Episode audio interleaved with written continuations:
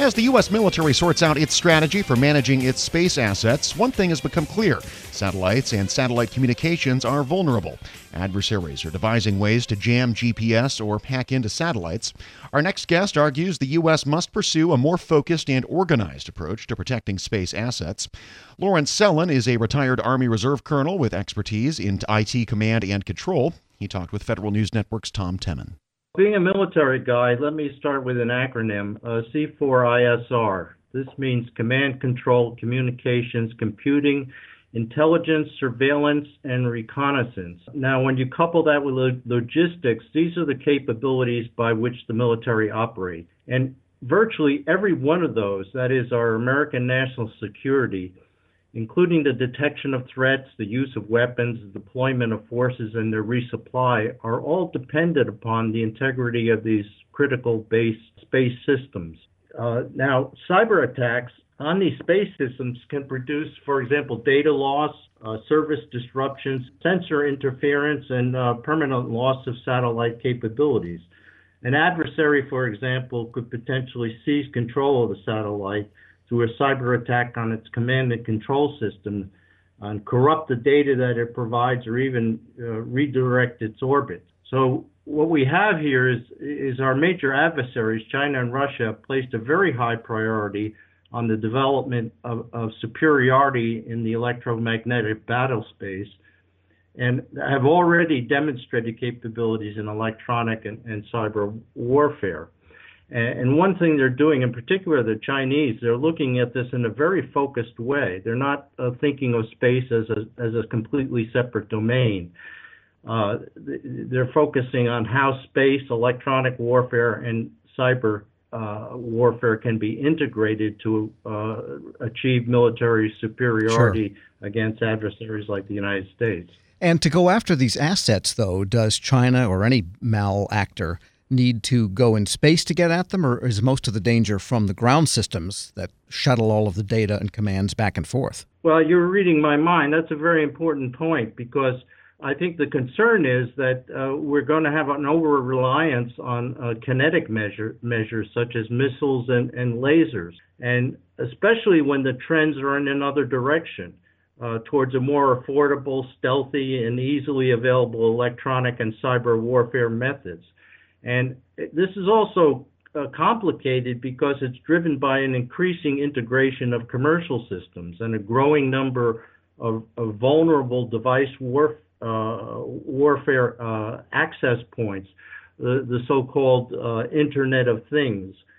Uh, and if you add to that the uh, increasing capability of non-state actors like terrorist groups, uh, who are gaining a knowledge in the cyber area, it becomes a really serious matter for the, for the U.S. military. And do you think that the strategy of establishing a space command or space force or whatever it ends up being called, and not quite sure how it's going to end up organized in the end, is that the right strategy to make sure that we are where we need to be in terms of protecting all of that? Yes, I think the, the, the space command that was announced by President Trump is a good thing. But as I said earlier, I think this needs to be integrated with the already established, uh, you know, cyber command, for example, and how these different assets are, are used together across the dom- military domains.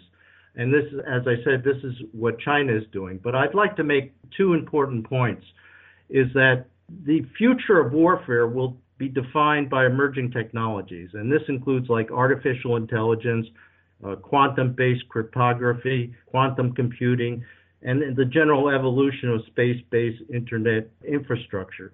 So China, for example, is is investing huge amounts of, of money in this, and one of my personal interests is is uh, you know how you populate this R&D program. And uh, the Congress, for example, has allocated uh, money to uh, encourage young American students in the in the STEM area, which is science, technology, engineering, and, and mathematics. And this is a very good thing. But on the other hand, uh, we have a problem in Congress. Uh, for example, Republican Senator Mike Lee, who I consider the senator from Google, who's proposing legislation uh, that would outsource the jobs in the STEM area to for, uh, foreign uh, graduates. And this is a way for companies like Google uh, to save money and, and basically enrich uh, the Google executives, but it, it occurs at the expense of, of U.S. R&D programs, in particular the space and cyber programs. So there seems to be a role for just grants to maybe more academics and more, I don't know, uh, maybe insourcing of a lot of this work by the military itself or its partners within the federal government? Yeah, yes, indeed. Certainly a, a, a collaboration between uh, universities uh, and government laboratories, but really focusing on these key emerging technologies, as I imagined artificial intelligence, uh, quantum computing, and quantum based cryptography. And something you mentioned earlier, which we've heard a lot, is, and they say it publicly, the Air Force and other military officials, that they plan to use more commercial satellite services as time goes on. And there's a lot of companies that are planning to launch swarms of low orbit and various you know, fleets of satellites for commercial purposes. And the military wants to piggyback on those for a lot of its capability. That seems like a vulnerability.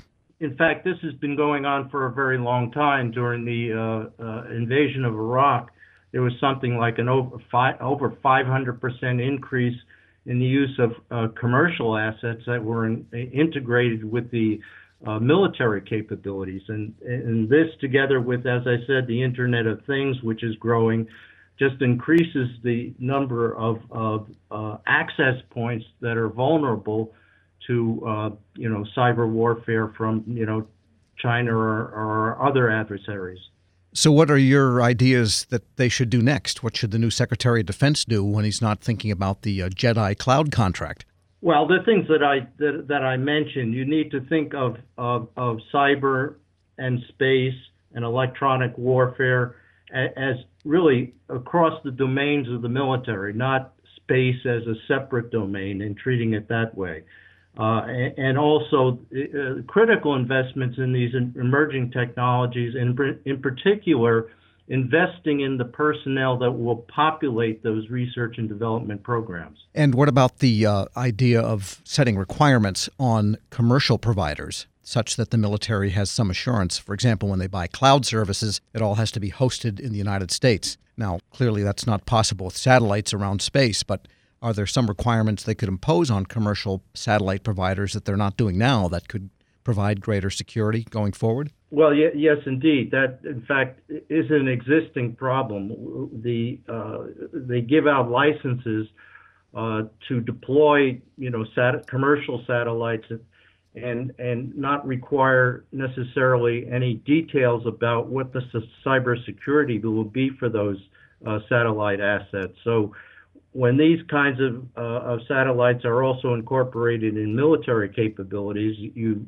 you really have a, a pretty big hole in, in, your you know secure the protection uh, against uh, invasive attacks by other countries.